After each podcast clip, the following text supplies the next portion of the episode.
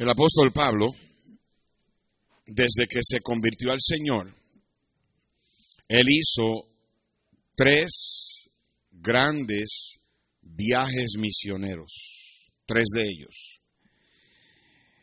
Y en esos tres viajes misioneros, Pablo cubrió toda la región del imperio romano, que era el imperio mundial de aquella época.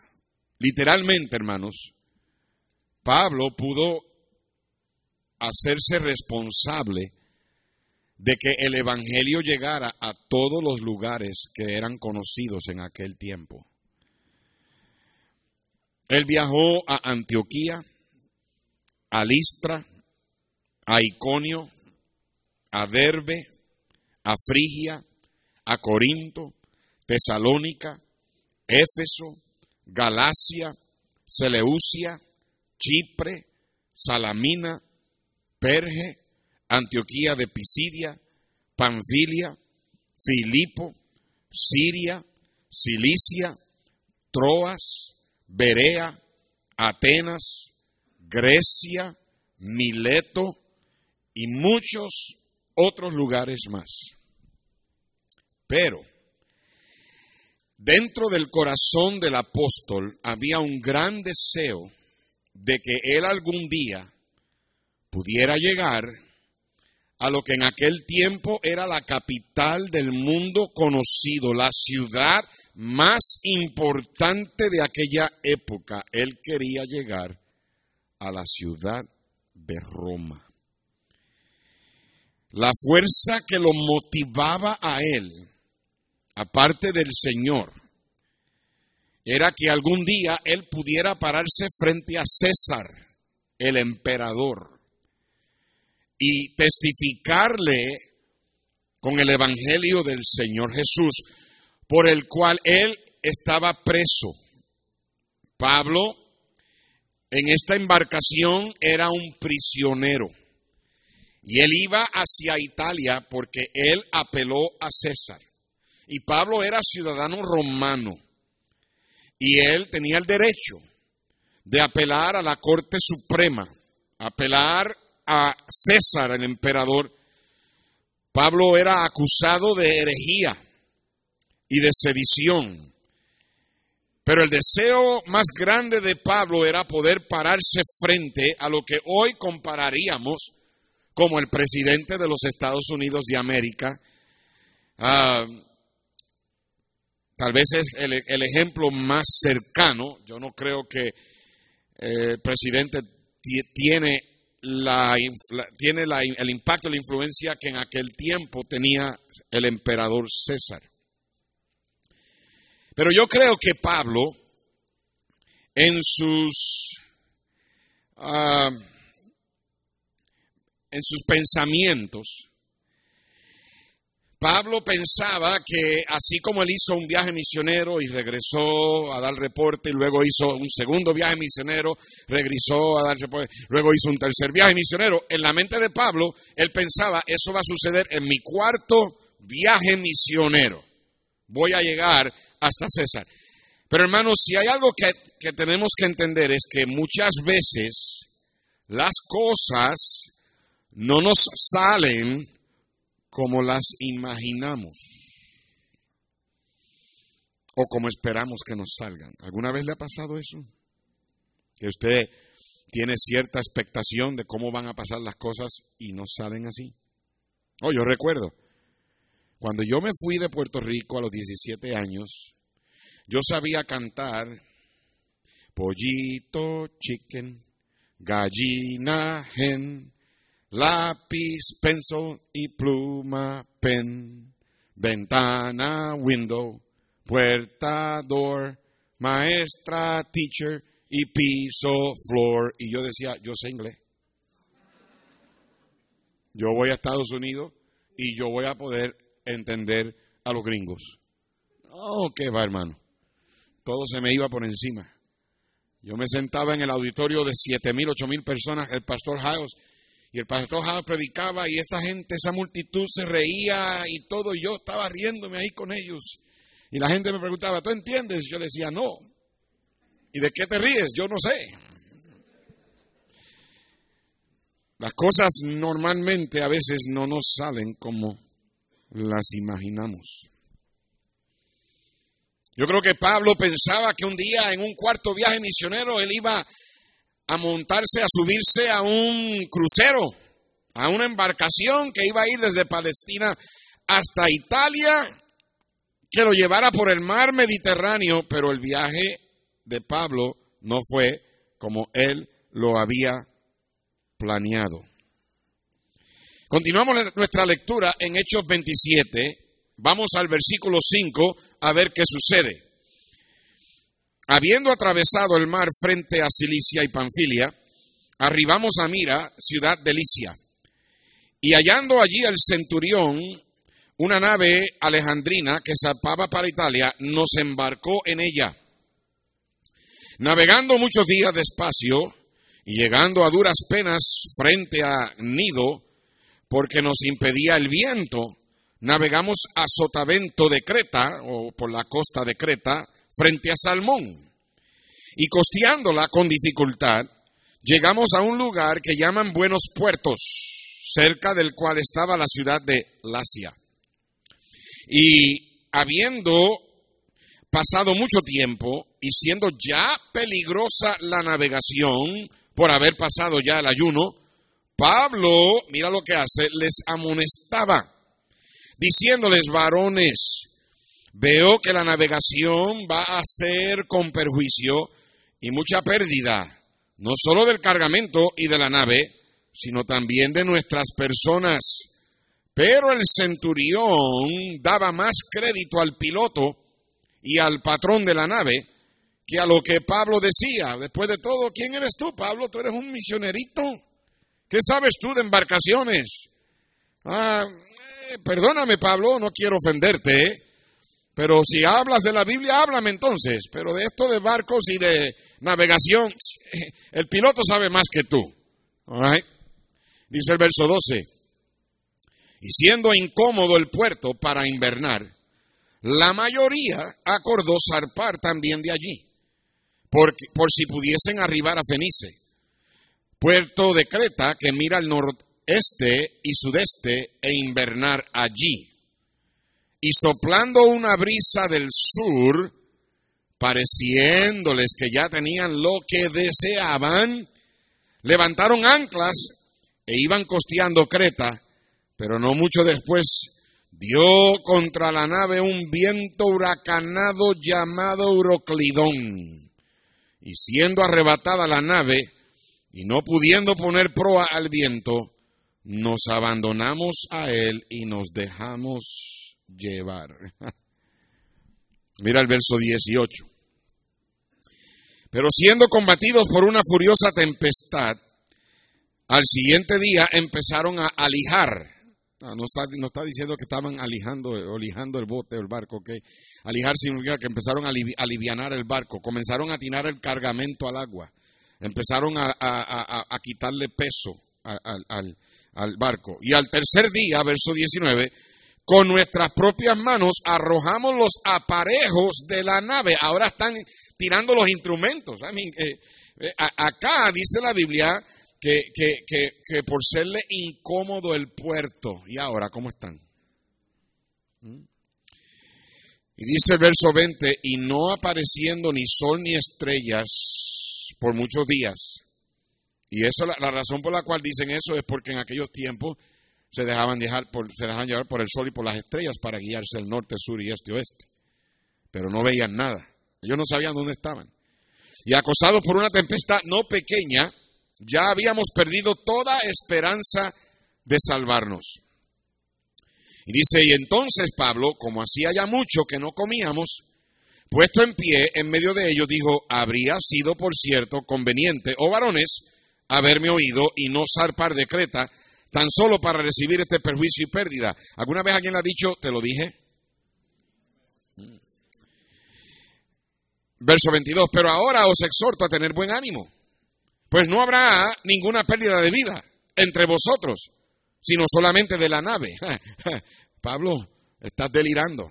Ya estamos que estamos a punto de morir. Esto se va a, hundir y nos vamos a ahogar. Pero Pablo dice, ¿por qué? En el verso 20, porque esta noche ha estado conmigo el ángel de Dios, de quien soy y a quien sirvo. Diciendo, Pablo, no temas, es necesario que comparezcas ante César. Y he aquí Dios te ha concedido todos los que navegan contigo. Pablo oró por estas personas y Dios se las concedió. Verso 25, por tanto, oh varones, tener buen ánimo, porque yo confío en Dios que será así como se me ha dicho. Con todo, es necesario que demos en alguna isla. Ahora vamos al verso 41. Pero dando en, lugar, en un lugar de dos aguas, hicieron encallar la nave, y la proa hincada quedó inmóvil, y la popa se abría con la violencia del mar. Entonces los soldados acordaron matar a los presos para que ninguno se fugase nadando. Pero el centurión, queriendo salvar a Pablo, vea, antes no le daba crédito, pero ahora lo quiere salvar, les impidió este intento y mandó que los que pudiesen nadar se echasen los primeros y salieran a tierra, y los demás partes en tablas, parte en, en cosas de la nave, dice, y así aconteció que todos se salvaron saliendo a tierra. se hizo una reunión de bastantes figuras importantes del fútbol americano en Los Ángeles. El orador que iba a, hablar en esa reunión, el conferencista, lo introdujeron como alguien que ganó 100 mil dólares jugando béisbol en la ciudad de Los Ángeles. Pero el conferencista se paró detrás del púlpito y después de un tremendo aplauso que le dieron, dijo que tenía que corregir ciertos datos incorrectos acerca de lo que dijeron de él. Él dijo, yo no soy el que tuve esa experiencia, fue mi hermano. No fue en Los Ángeles, fue en San Diego. No fueron 100 mil dólares, fue un millón de dólares. Y no fue que los gané, fue que los perdí. ¿Qué te estoy diciendo? Algunos no, lo agarraron. Que a veces las cosas no salen como uno piensa. En la mente de Pablo, Pablo iba a ir en un crucero como un pasajero desde Palestina hasta Italia. Pero esta vez él no fue como pasajero, él fue como prisionero. No fue un crucero turístico, fue un viaje donde él iba a ser juzgado por herejía y sedición. No fue un crucero, fue un naufragio. No llegaron a Italia, llegaron a una isla llamada Malta y el barco no navegó, el barco se hundió. Hay tormentas que no podemos evitar. Van a venir. La vida cristiana está llena de tormentas. Pero hay tormentas que pueden ser evitadas pasar por ellas. Y esta tormenta en Hechos 27 fue una de esas. A nadie le gustan las tormentas. ¿Alguien aquí le gustan las tormentas? Mm. A mí me tocó estar en un par de huracanes en Puerto Rico cuando yo me crié. Y no es un no es un buen sentir, ¿verdad? Cuando uno está en la casa, todo está apagado, no hay luz, no hay agua, hay que recoger, hay que acumular agua, hay que tener velas, linternas, eh, pilas para las linternas, comida de lata que no se tiene que eh, estar en eh, fría, y, y, tener, ¿verdad? Para poder sobrevivir varios días. Y dentro de la casa se oye el viento, se oye el huracán. Llegando y se oye cuando le pega y a mí usted puede oír los truenos, los relámpagos y es algo impresionante, es algo que no, no, no, no, es, no es de lo mejor. Y a veces en las tormentas de la vida eso es lo que pasa. Los relámpagos, los truenos, los vientos. Y muchas de las tormentas no podemos evitar pasar por ellas. No hay vida sin tormentas. Pero hay tormentas que definitivamente podemos evitar pasar por ellas. Y quiero decirte como introducción esto. Yo puedo, puedo ver aquí que aunque Pablo estaba en una tormenta, Dios quería usar a Pablo y hermano, Dios quiere usarte. ¿Alguien me escuchó? Dios tiene un plan para ti y Él quiere usarte de alguna manera u otra. Él quiere usarte. Dios quiere usar a cualquiera que se deja usar por Él. A veces Dios usa al menos que la gente cree. A veces Dios usa a la persona que menos cree que puede ser usado o usada por Dios. Moisés, él no pensaba que podía ser usado por Dios. Moisés terminó matando a alguien en Egipto y se fue al desierto por 40 años pensando que la regó. Y Dios lo volvió a llamar, pero aún así Moisés no pensaba. Moisés le decía, pero Señor, yo, yo, yo, yo soy, soy, soy tartamudo. Yo no, no puedo hablar. Pero Dios lo usó. Me recuerda el muchacho, un grupo de muchachos iban a vender Biblias. Y este muchacho tartamudo vino a recoger Biblias y le dijo al, encargado, yo, yo, quiero vender Biblias. Le dieron Biblias, ¿cuántas? Deme varias, varias para vender. ¿Ok? Los, muchachos allá estaban diciendo, a ver cómo le va. El primero que llegó con todas las Biblias vendidas fue él. Llegó y yo, yo quiero más Biblias. Y se quedaron sorprendidos. ¿Y qué hiciste con las que, que las que te dimos? Ya las, las vendí. ¿Y cómo le hiciste?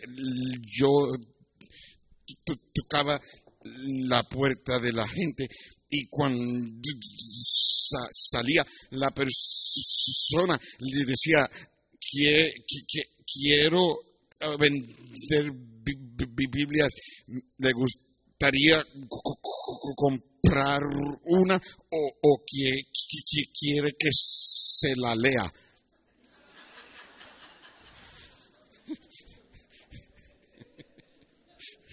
Las compraban así.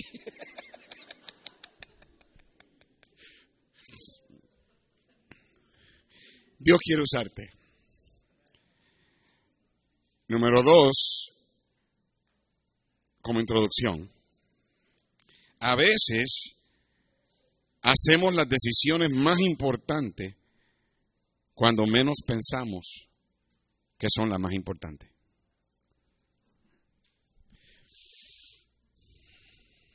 Yo tenía 12 años cuando agarré una guitarra por primera vez.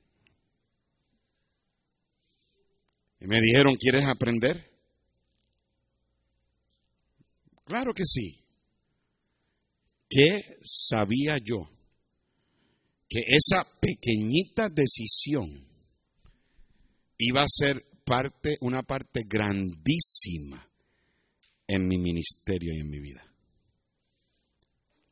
¿Sabe cuántas veces Dios ha usado el talento que Él me dio de tocar este instrumento en la obra del Señor? Ninguna decisión es pequeña. De hecho, las decisiones grandes están compuestas de decisiones pequeñas. Y tú nunca sabes.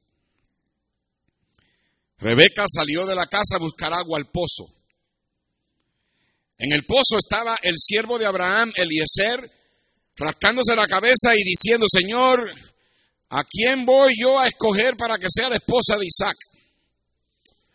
A ver, Señor, a la que le pida agua y me le ofrezca agua a los camellos. Tenía diez camellos y usted sabe que los camellos toman, pero mucha, mucha agua. y ofrecerle agua a los camellos, en aquellos tiempos no era un pay at the pump, pagar en la bomba, era bajar el cubo, sacarlo, y bajar el cubo. Y viene Rebeca como si nada, a sacar agua para llevar allá y hacer frijoles a la casa. Se encuentra con Eliezer y Eliezer le dice, tengo sed, ¿me das un poquito de agua? Claro que sí, mi señor. ¿Y quieres que le dé agua a los camellos? Esa pequeña decisión, pequeña. Terminó ella siendo la esposa del hijo de promesa. ¿Alguien me está escuchando? Young people, I wish you could understand that no decision is a small decision in your life. You never know. Just that's why it's so important that you, you give your life to the Lord. Dale tu vida al Señor. Don't be afraid. Deja que Él te guíe. Deja que Él te guíe. Y la verdad del caso es que tú y yo no conocemos la diferencia entre decisiones grandes y decisiones pequeñas. Lo que para ti es una decisión grande, para Dios puede ser la más pequeña. Y la tercera cosa que quiero decirte como introducción, si dicen amén, nos vamos rápido. Cuando hacemos las decisiones incorrectas, vamos a encontrarnos en una tremenda, tremenda tormenta. ¿Eso es un celular? ¿Eso es un celular o, el paletero? Okay. No, no, estoy seguro. Ah. Cuando hacemos decisiones incorrectas, téngalo por seguro que vamos a pasar por tormentas que pudieron haber sido evitadas. Y muchas veces, porque no buscamos a Dios antes de la tormenta, cuando nos metemos en la tormenta, menos buscamos de Dios. Déjame decirte, mientras más rápido tú buscas de Dios cuando entras en la tormenta, mejor para ti. ¿Me escuchaste? Porque mientras más esperas para buscar a Dios, más se complica la cosa. Cuando uno mismo está en el trono y no quiere que Dios sea el que reine, te vas a meter en problemas. La mayoría de la gente cuando se meten en problemas, por no buscar sabiduría de Dios, hacen lo que los marineros hicieron, empiezan a lijar, empiezan a tirar, empiezan a, a, a, como quien dice, a tirar toalla. Uno mismo en el trono dice, voy a agarrar ese trabajo, no importa si tengo que romper principios bíblicos. Y causa que un cristiano tenga que vivir a veces hasta una doble vida. Y es asunto de tiempo cuando esa persona se sale de la voluntad de Dios. Y tú nunca sabes lo que una decisión así puede causar para tu futuro. Ah, déjame decirte en esta noche rapidito, en los próximos 20 minutos que me quedan, ¿qué debemos hacer para mantenernos dentro de los perímetros de la voluntad de Dios y no entrar en la tormenta? La tormenta pueda que venga, pero no tienes que pasar por ella. ¿Me están escuchando? All right. Número uno, ¿qué hacer? Número uno, considera el tiempo y estate dispuesto a esperar en Dios. Considera el tiempo. Consider the timing. Be willing to wait on God. Espera en Dios. Now, eso es más fácil decirlo que hacerlo. Mira el verso 9 del capítulo 27. Verse 9. Y habiendo pasado mucho tiempo y siendo ya peligrosa la navegación, por haber pasado ya el ayuno, Pablo les amonestaba, diciéndoles, varones, Veo que la navegación va a ser con perjuicio y mucha pérdida, no solo del cargamento y de la nave, sino también de nuestras personas. Hermanos, hay veces que la oportunidad de hacer algo viene de Dios. Y si no tomas esa oportunidad, puede que la pierdas para siempre. Eso fue lo que Mardoqueo le dijo a su prima Esther. Le dijo, aquí tienes una oportunidad para que hagas algo por el pueblo de Dios, pero si no haces nada, Dios va a traer liberación de otra manera. Y no creas tú que porque eres la reina vas a ser librada de que no te maten. Pero quién sabe si para esto fue que Dios te trajo al reino. Y hay oportunidades que vienen de parte de Dios que si tú no las tomas, las pierdes para siempre. Pero hay veces que la oportunidad de hacer algo viene de Satanás. Y si tomas esa oportunidad, vas a destruir tu vida. Y lo mejor que tú puedes hacer es esperar. ¿Alguien me está escuchando? Mejor que tú actúes sabiamente. Busque consejo. Espera en Dios. Si no sabes si la oportunidad es de Dios, si no sabes, espera en Dios o de no vas a meterte en problemas, te vas a meter en una tormenta. Cristo estaba en la perfecta voluntad de Dios a los 12 años cuando él se sometía a José y a María y también estaba en la perfecta voluntad de Dios a los 30 años cuando él comenzó su ministerio. ¿Sabes cuántas parejas se han casado por él o ella no querer esperar en el Señor? Y simplemente se han encontrado en una tormenta por el resto de sus vidas. Y la mayoría de ellos hacen lo que quieren, lo que hicieron los, los, marineros, alijar, buscar la salida más fácil, el divorcio. Mi hermano, el divorcio nunca ha sido la solución para un matrimonio.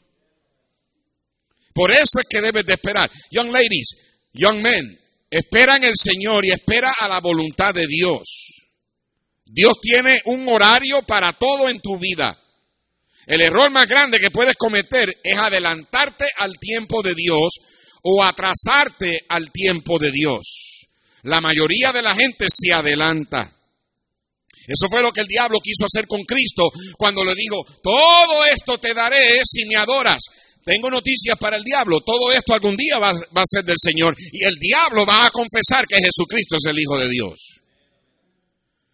El carcelero de Filipo por poco se mata, se iba a suicidar por estar desesperado. Considera el tiempo. No quieres entrar en una tormenta, considera el tiempo. A veces el tiempo de Dios no es el tiempo de nosotros.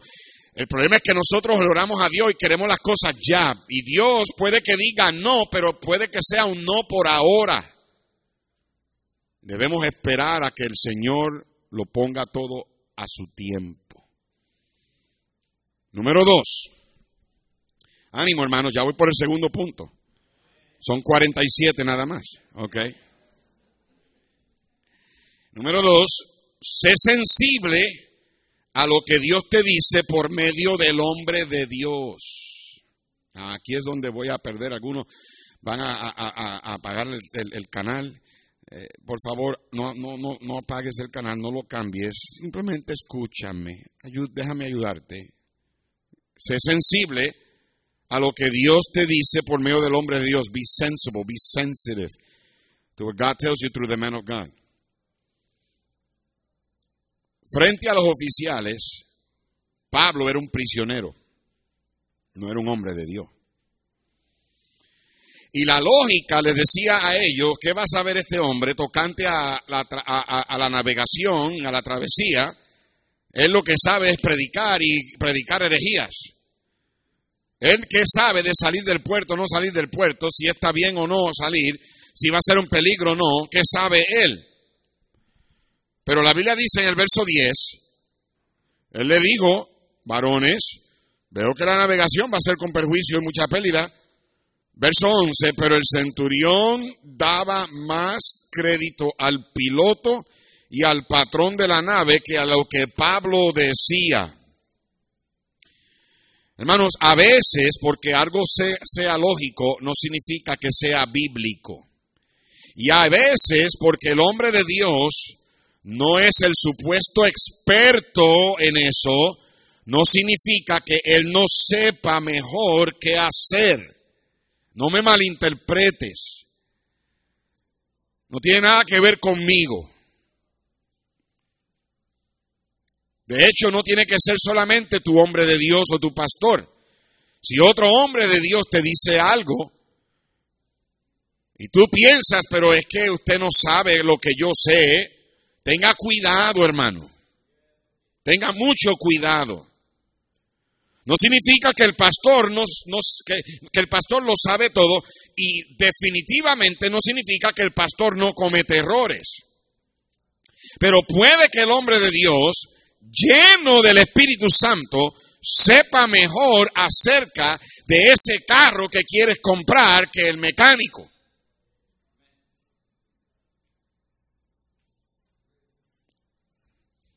¿Están aquí?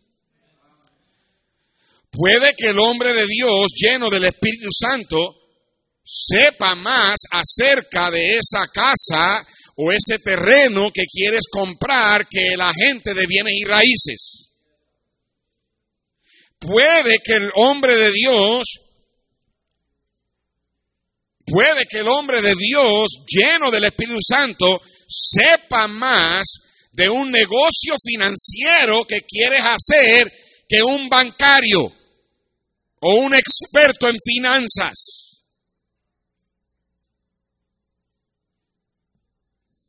El centurión le dio más crédito al piloto y al patrón que a lo que Pablo decía.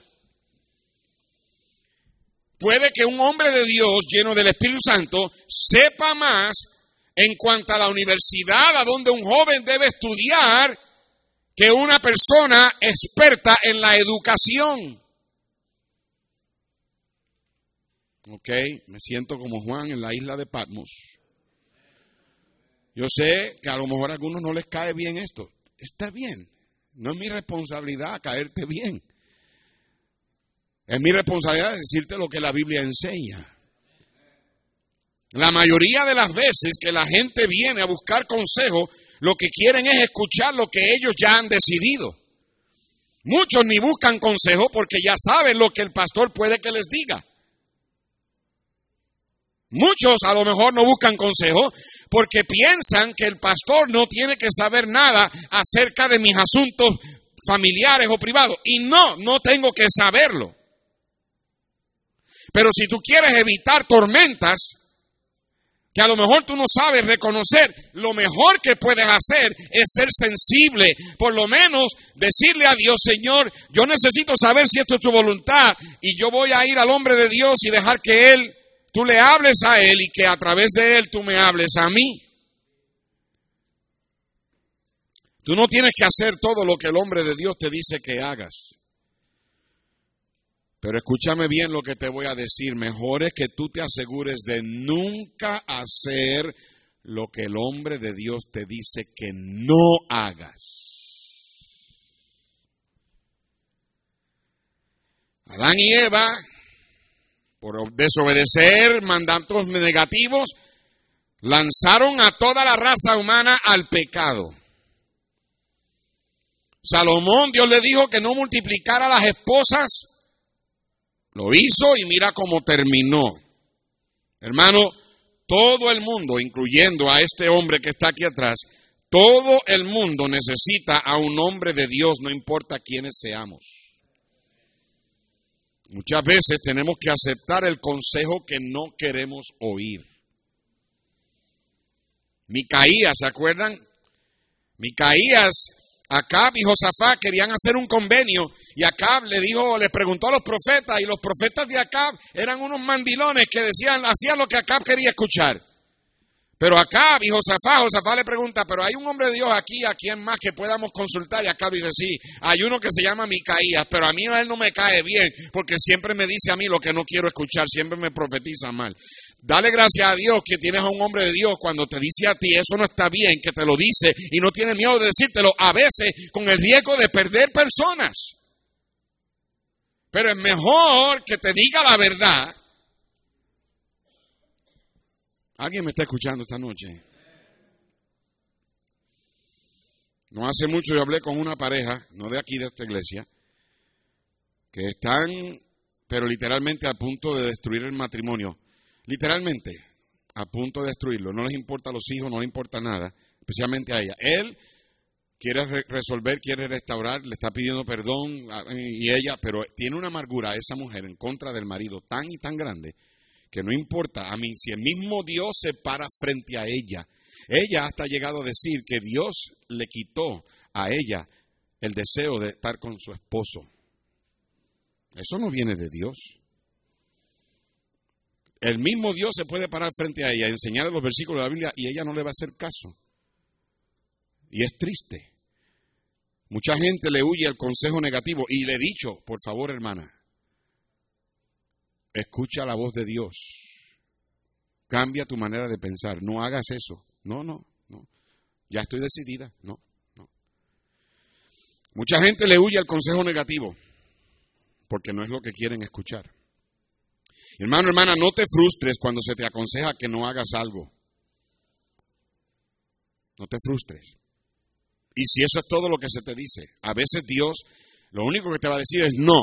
Y si no te dice por qué, es porque no quiere que sepas por qué. No tenemos que saber por qué. Dios, es, Dios lo sabe todo, amén. Yo quisiera poder decirles a las personas, de las personas que me han dicho después, varias veces, pastor, esto me pasa por no haberle hecho caso, pastor, esto me pasa por no haber buscado consejo. Yo no estoy tampoco engrandeciendo aquí a Dani Ortiz, yo no soy inteligente, yo, Dios, yo te digo la verdad, escúchame bien, si aún yo no les caigo bien, si aún mi personalidad no te cae bien, si aún no te gusta como yo pastoreo o si por alguna razón tienes algo en contra de mí, está bien. Perdóname si te he ofendido, yo no que es eso, pero si yo no te caigo bien, si algo hice que te que, que, perdiste el respeto, ok, pero sabes que no, no, no tiene nada que ver conmigo, no te dejes llevar por eso para no buscar consejo. Si yo no tengo la respuesta, yo soy el primero que te lo digo, no sé, yo no me invento una, yo la busco. Si no me siento que tengo la sabiduría para decirte lo que tienes que hacer o lo que no tienes que hacer, yo te digo que busque consejo de alguien más, pero hay cosas que Dios le dice a un hombre de Dios que no se las dice a todos. Y lo hace para que la gente aprenda a buscar consejos. Yo no me merezco esta posición y no la busqué tampoco. No soy el mejor cristiano de este lugar y no lo clamo ser, pero yo sí sé que Dios me ha usado a mí para ayudar a personas a encontrar la voluntad de Dios en sus vidas en asuntos de decisiones y no es que yo sea algo grande porque no lo soy, es el hecho de que Dios ah, le da al hombre de Dios cierta perspectiva que no se la da a cualquiera. Y no a veces parejas, sino muchachas, especialmente esto sucede, bueno, sucede, pero mayormente con las muchachas, se quieren casar con alguien que no cree igual o que a veces ni, ni salvo es. La Biblia es clara que no se junten en yugo desigual.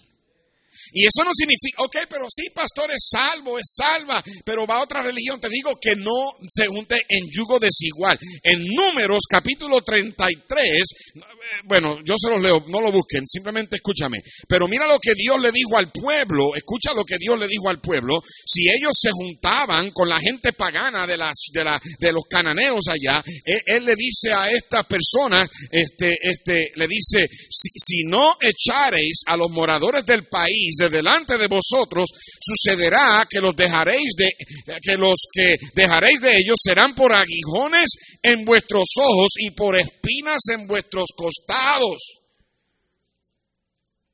¿Te imaginas un aguijón en tu ojo? A Roberta ayer le picó una abeja, ahí en casa, saliendo, veníamos para ir a venir a ganar y de momento lo oí gritar. Y le digo, ¿qué pasó? Y le, picó una abeja.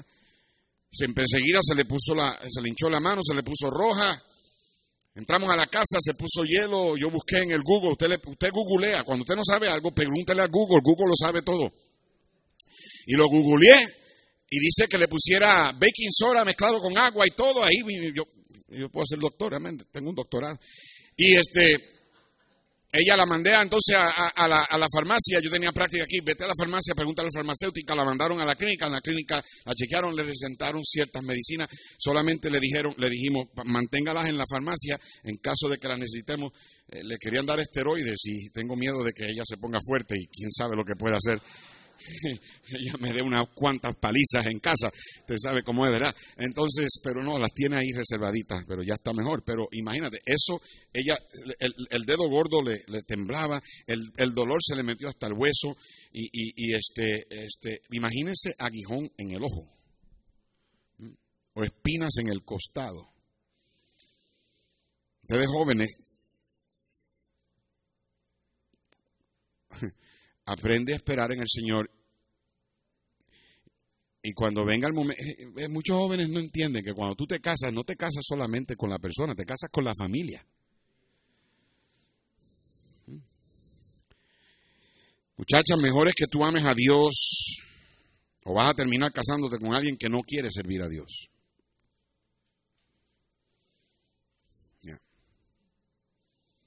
Y los padres a veces sufren cuando ven a los hijos que por culpa de el yerno o la nuera y sufren. Muchos han sido sacados de la voluntad de Dios, literalmente. Yo he visto a muchachos con llamados en sus vidas para ir a predicar, pastorear, y han sido sacados de la voluntad de Dios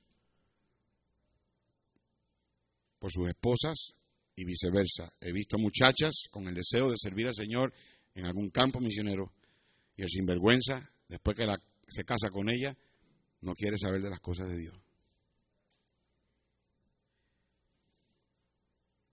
Lamentablemente porque muchos no buscan consejo. Porque ya saben lo que quieren hacer, porque no quieren oír lo que puede que le diga el pastor. ¿Qué si estas personas hubieran escuchado a Pablo? Hermano, si estás en la tormenta, más todavía debes de buscar consejo. El ángel no le dijo a todos lo que Dios, que Dios estaba con ellos, solamente se lo dijo a Pablo. Y cuando estaban en la tormenta, Pablo volvió a hablar. Y ahí fue cuando entonces dijeron, sí Señor, lo que usted diga. Pablo se lo dijo, me hubiesen oído y esto no hubiese pasado. Pero ahora les digo, el ángel de Dios ha estado conmigo. Oh, ok, ahora te escuchamos. La única razón por qué estos personajes son famosos es porque Pablo estaba en la historia. Nadie supiera de este viaje, nadie supiera de esta, de esta travesía, de este naufragio, si no hubiese sido registrado en la Biblia, porque Pablo estaba en el, en el barco, no por el centurión. ¿Alguien me escuchó? Número tres, ten cuidado con el razonamiento humano. Be careful with human reasoning. El razonamiento humano es algo maravilloso siempre y cuando esté controlado por el Espíritu Santo. Vuelvo y lo digo. El razonamiento humano es maravilloso siempre y cuando esté controlado por el Espíritu Santo. Pero razonamiento humano no controlado por el Espíritu Santo puede ser bien destructivo. Aquí el razonamiento humano fue este. Un prisionero sentenciado a la muerte por herejía le va a decir al centurión y le va a decir al piloto y al patrón de la nave que no salgamos del puerto. El capitán le dice, del barco dice, pero ¿quién es este para decirnos qué hacer? El centurión le dio más crédito al capitán y al patrón que al hombre de Dios por dejarse llevar por el razonamiento humano. Hermano, la gente muchas veces hace decisiones basadas en cuanto a dinero, en cuanto a cuán conveniente es, en cuanto a cuánto pierden, cuánto ganan. Las decisiones más importantes de la vida no se hacen basadas en el materialismo. ¿Me escuchó? Lo escogió lo mejor financiero. Él escogió la llanura de Sodoma porque era el mejor terreno para criar ganado, pero era el peor lugar para criar hijos.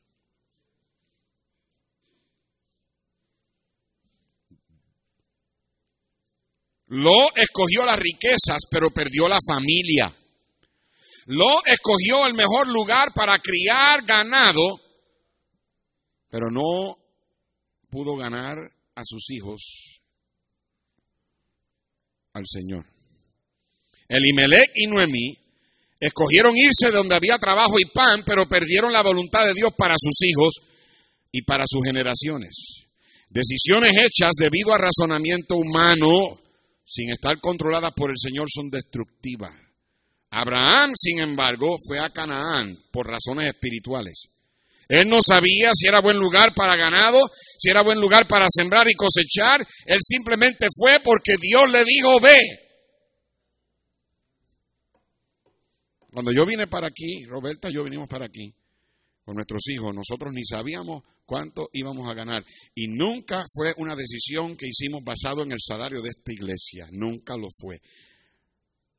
Solamente sabíamos que lo que ganaba el pastor anterior era lo que íbamos a la iglesia me iba a poder pagar y cuando nos sentamos y vimos cuánto iba a la iglesia a poder pagar, nos dimos cuenta que nosotros no teníamos suficiente para poder cubrir nuestros gastos, pero como era la voluntad de Dios que viniéramos, sabíamos que Dios iba a proveer y Dios ha provisto.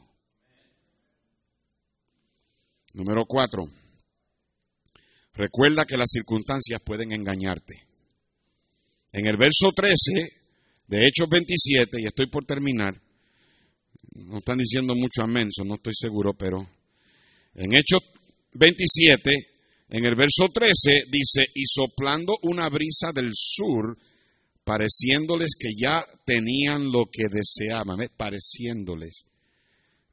Levaron anclas e iban costeando Creta, pero no hubo, pero no mucho tiempo después, dio contra la nave un viento huracanado hay veces que la gente quiere hacer algo que crean sus propias circunstancias. La gente manipula sus propias circunstancias. You know, sometimes people manipulate their own circumstances para, para justificar, oh, esto es lo que Dios quiere.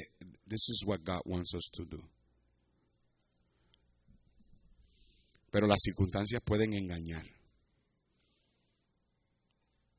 Y eso significa que viene tormenta por la cual vas a pasar. Yo he visto a la gente manipular las circunstancias solo para sufrir. Y por último, decide de antemano que no vas a seguir a la multitud o a la mayoría. Decide ahead of time you're not going to follow the majority. No vas a seguir. En el verso 12 dice la Biblia, y siendo incómodo al puerto para invernar, la mayoría acordó zarpar. Mire, hermano, la mayoría, la vida cristiana es una vida diferente a la mayoría. Aún, aún diferente a la mayoría de los llamados cristianos. Ningún cristiano viste correctamente que sigue a la mayoría. ¿Me oyó? Hello. Ningún cristiano oye la música correcta que escucha la mayoría. Ningún cristiano habla correctamente que habla como la mayoría. Ningún cristiano ve las cosas correctas en la televisión o en cualquier artefacto, cualquier modo de, de entretenimiento. No ve las cosas correctas que la mayoría ve. ¿Sabe por qué estamos mal? Estamos mal porque nos hemos dejado llevar por la mayoría del mundo. Ya no somos diferentes, nos hemos movido con el mundo. Lo que necesitamos es meternos, mantenernos en nuestra posición que siempre hemos tenido, pararnos firmes en lo que creemos y dejar que el mundo vea que somos diferentes. No somos mejores, pero somos diferentes porque pertenecemos al Señor. Cuando nos dejamos llevar por lo que la mayoría hace, muchas veces terminamos perdiendo el derecho de hacer la perfecta voluntad y la confusión viene. Cristianos se meten en problemas más por hacer lo que el mundo hace que por cualquier otra razón. La gente perdida termina en el infierno por hacer lo que la mayoría hace. Ancho es el camino que lleva a la perdición y muchos son los que lo hallan. Hermano, si estás a punto de entrar en una tormenta, sigue estos principios, evítala, para que puedas llegar a tu destino final sin percance, sin tragedia. Por favor, en este verano les suplico, hermanos, como pastor, te ruego, mantente fiel a la iglesia, no faltes, Sé fiel a los servicios. Padres, trae a tus jóvenes a la iglesia. Enseña que la iglesia es lo eh, eh, busca primeramente el reino de Dios. Enséñale a tus hijos que Dios es primero. ¿Qué más quiere que te diga? Enséñale a ellos a que trabajen, pero que honren a Dios con sus primicias y que honren a Dios viniendo a la iglesia el domingo en la mañana, domingo en la noche y miércoles. Aléjate de los lugares que te, que te sacan de la voluntad de Dios. Lee la Biblia con ellos. Ten un altar familiar. Si no puedes estar en la iglesia, por lo menos ten un altar familiar. O si no, vas a meterte en tormentas que pueden ser evitadas. En el 1982 estábamos en el colegio, yo era el mes de noviembre, yo estaba en el en el 82, was it 82? Yeah, 82. Was your freshman year? My second year. En el 82, en el mes de noviembre, escuchamos la noticia del, del avión de Lester Roloff. You remember? Was it five girls that sang in the group? Eran cinco mujeres que cantaban. Rebecca, the Rebecca Home, o, o algo así. Um, Lester Roloff era un evangelista que era piloto. Tenía su propio avión y él viajaba en su avión y se llevaba los jóvenes que él cuidaba en, el, en el, valle, abajo en, Misión, Texas. Y, este, él iba a ir con una, un grupo de muchachas, a cantar, eh, las muchachas iban a cantar y él iba a predicar. Y él promovía esos hogares para poder recibir apoyo financiero, porque el Estado lo metió a la cárcel varias veces. Y Lester Roloff ese día agarró el avión con las muchachas y estaba, estaba volando por encima de Nacogdoches. Ah, yo no estoy seguro si esto es completamente exacto, pero sí, en aquel tiempo cuando yo escuché la noticia, yo estaba en el dormitorio cuando salió en la radio que el evangelista Lester había muerto con las muchachas en un, en un accidente aéreo, aéreo, el avión de ellos se había estrellado. Y la cosa es que usted sabe cómo son las tormentas aquí, que de momento se aparecen. Y se apareció una tormenta por encima de Nacogdoches y lo, lo, lo, los rumores son, fueron que a, las torres de control le dijeron a Lester Roloff que tenía que darle la vuelta. Pero él sabía que si hacía eso, él no podía llegar a tiempo a la, a la reunión donde él iba a llegar. Y él pensó que él podía entrar y pasar la tormenta. Y entró. Y los vientos dentro de una nube Ayer estaba yo estudiando ¿verdad? y preparándome para este mensaje y busqué en, en, el, en, el, en el, internet varios este, aviones dentro de tormentas y todo. Y lo que pasa es que muchas veces dentro de una nube pueden haber, el, el, el, viento tempestuoso es tan fuerte, pueden haber vientos de 150 millas por hora dentro de una nube que vienen de un lado y del otro lado también a la misma vez. Y un avión dentro de una nube así las alas no significan nada para una tormenta, se las, se las vuela del avión, se las, a mí literalmente se las rompe. Y eso fue lo que pasó con el avión de Lester Roloff. Allá arriba se quedó sin alas y cayó directamente al piso, aquí al suelo, a tierra y se estrellaron y murieron. Ah, Dios sabe todo. Era tiempo para él llevarse a Lester Roloff y a esas muchachas. Fue una pérdida bien grande para el fundamentalismo. Pero yo me pregunto, ¿qué hubiese pasado si él hubiese dicho, voy a hacerle caso a los, a los de la torre?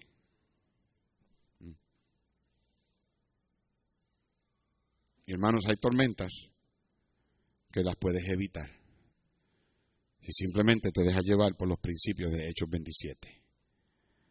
Yo espero que el mensaje de esta noche te haya ayudado. Padre, gracias por tu palabra.